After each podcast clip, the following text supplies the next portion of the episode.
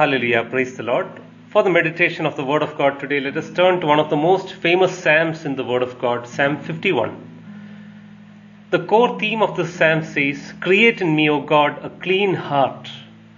This is a Psalm of David when Nathan the prophet had gone to confront him after he had gone into Bathsheba.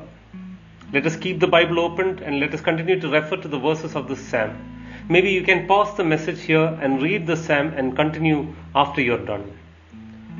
In 1 Kings chapter 15, verse 5, the Word of God says, During his lifetime, King David did what had pleased God, except in the case of Uriah the Hittite. This was a black mark in the life of David, in the spiritual life of David. He pleased God generally, but in this matter, God was not pleased with him. And this psalm is written as a confession psalm, a psalm of confession and repentance after the Lord confronts him through prophet Nathan. In his prayer, David expresses three major requests. In Psalm 51, verses 1 to 7, David's heart cry to God is, Cleanse me, O God. Psalm 51, verses 8 to 12, David's heart cry is, Restore me, O God.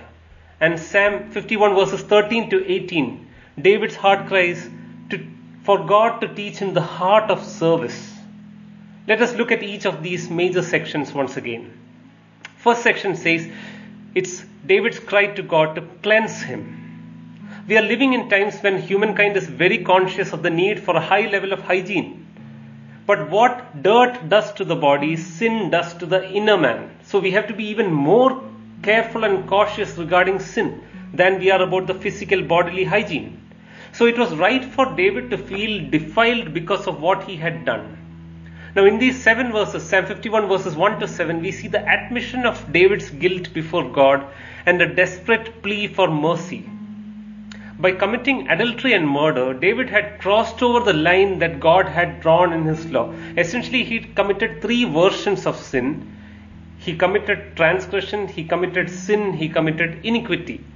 He crossed over the line that God had drawn in the law, that is called transgression he missed the mark that God had set for him, that is called sin, and he yielded to his twisted, sinful nature, which is called iniquity.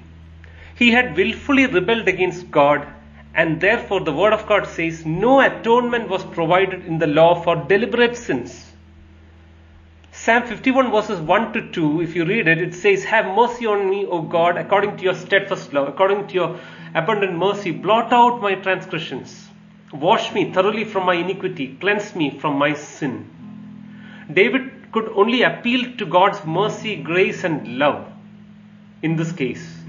Blot out in the Word of God refers to a debt that has to be paid, and cleanse refers to a defilement that is caused by touching something unclean which has got to be cleansed. It is almost used for a disease and the word wash is used to refer to the cleansing of a clothing that has been made dirty. Now, David knows that only this kind of a thorough cleansing, of blotting out, of cleansing, of washing, can cleanse him from the sin that was defiling and infecting his inner man. David was conscious of that. In Psalm 51, verse 4, the Word of God says, Against you only have I sinned and done that which is evil in your sight. David had certainly sinned against Bathsheba and Uriah, but his greatest responsibility of sin was towards God because he violated his relation with God by sinning against God. Now, all godly Jews saw that sin was primarily an offense against God. That's why in Genesis chapter 39, verse 9, Joseph also says, How can I sin against God? David openly acknowledges his sins and he vindicates the Lord. He recognizes that any punishment that the Lord gives him at this point of time would be just because he deserves worse things at the hand of God. Such greatness is his sin. His sin is so great. He acknowledges in verses 4 and 5 that he is a sinner by choice and by nature. In verse 4, he says, I have sinned consciously, willfully I have sinned. And verse 5 he says, I was brought forth in iniquity. Meaning, from the day I was born, the nature of sin is there inside of me. as we read in the Word of God, the Adamic nature that is there in us makes us prone towards sin. Although every time we sin, it is a willful yielding to sin nature. Having acknowledged that he is sinful by choice and by nature, David now realizes in verse 6 that God is delighted with the truth in the inward being. Having confessed before God, in verse 4 and 5, David knows, You delight in me because I have made the true confession before you. You delight in the truth in the inner parts. And therefore, finally, he cries out in verse 7 Purge me with hyssop, that I shall be clean. Wash me, and I shall be whiter than snow. If you see the Old Testament, hyssop was used in the sprinkling services in the priesthood. Especially remember it was used for the Passover in Egypt where the blood of the Passover lamb was sprayed on the doorposts and the walls by the hyssop plant. Today, my dear friends, if we need to be cleansed, if we need to be washed and made whiter than snow, there is only one thing that cleanses us from our sin, and that is the blood of Jesus and the work that Jesus accomplished for us on the cross at Calvary. If you turn to 1 John chapter 1, verses 5 to 10, we will understand that this is the only thing that can save us, that can cleanse us from our sins. As it says in the hymn, in the English hymn, what can wash away my sin? Nothing but the blood of Jesus. What can make me whole again? Nothing but the blood of Jesus. So let us come before the cross. Let us come before the Lord. And for our sins, let us ask Him to create in me a clean heart. Cleanse me from within, that I will be made whiter than snow. The second part of the Psalm says, Psalm 51 verses 8 to 12 says, Restore me, O God. Now, David's sin had affected his entire person. His entire body was affected by the consequences of his sin. His heart and spirit were not right, and they were affected by the consequences of sin. Such is the high cost of committing willful sin before God. Now, David knew this, so he asked for more than cleansing. Cleansing is important, it's the stage one where we are cleansed from the sin. But then, after being cleansed, he wants his entire being to be restored so that he could serve the Lord acceptably. He wanted the joy of the Lord within his heart. If you see verse 12, he wants the joy of God once again within his heart. Restore to me the joy of your salvation. That's what he says. Not only does he want the joy of the Lord within him, he also wants the face of God to be smiling upon him because he was a man who was aware of and conscious of the great favor that he had before God. God was smiling on him before. God was pleased with him before. And he wants once again to be in the good books of the Lord. And so he asks the Lord in verse 10, Psalm 51, verse 10, which is the central verse of the psalm. The heart cry of David before God comes up. And he says, Create in me a clean heart, O God, and renew a right spirit within me. David says, Create a new heart within him. My heart is corrupted. I need your new heart. The other day we read about a news item where a person in Kerala received a transplant of a heart. It is not a literal heart that David is talking about here, but the very inner being of his he wants it to be recreated. He wants it to be renewed. He wants a new heart. He knows that his current heart is stony and corrupt, and he wants the Lord to give him a new heart. This is David's concern. He wants God to give him a steadfast spirit within him that will not be unsteady. David knew that the inner person, the heart, was the source of his trouble as well as the seat of his joy and blessing. And he recognizes that he is incapable of changing his own heart. Only God can work that miracle. In Ezekiel chapter 36, verses 25 to 27, the word of God says, A new heart I will give you. I will cleanse you from your filthiness. You shall be made clean. From your filthiness, from your idols, I will cleanse you.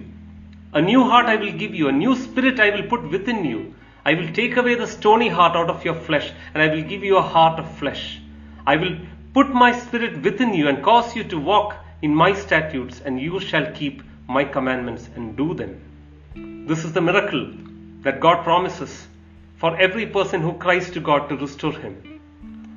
David cries out to God in verse 11. He says, Do not cast me away from your presence. Do not take your Holy Spirit away from me.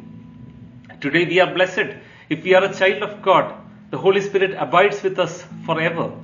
But the children of God can miss the loving ministry of the Holy Spirit by grieving the Holy Spirit. It says in Ephesians chapter 4 verse 30. By lying to the Holy Spirit, it says in Acts chapter 5. And by quenching the Holy Spirit by deliberate, continual disobedience.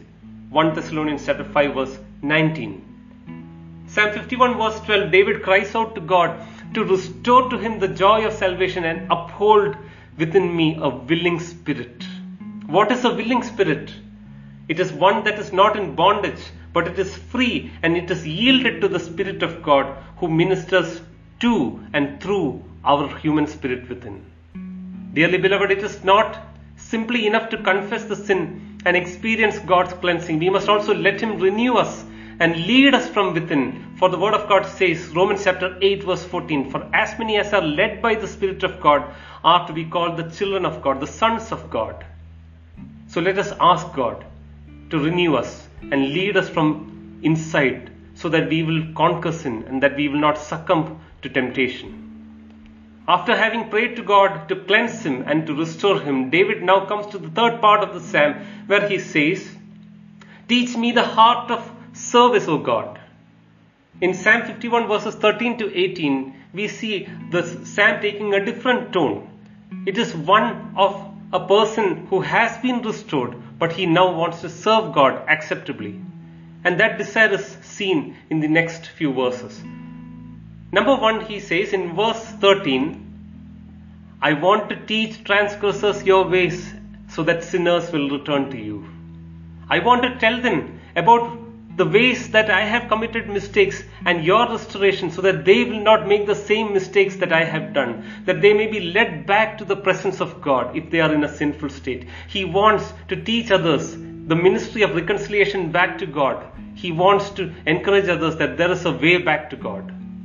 Secondly, we see in verses 14 to 15 that David says, Deliver me from my guilt so that my tongue will sing loud of your righteousness. Open my lips and my mouth will declare your praise. He wants to get back to his worshipful state.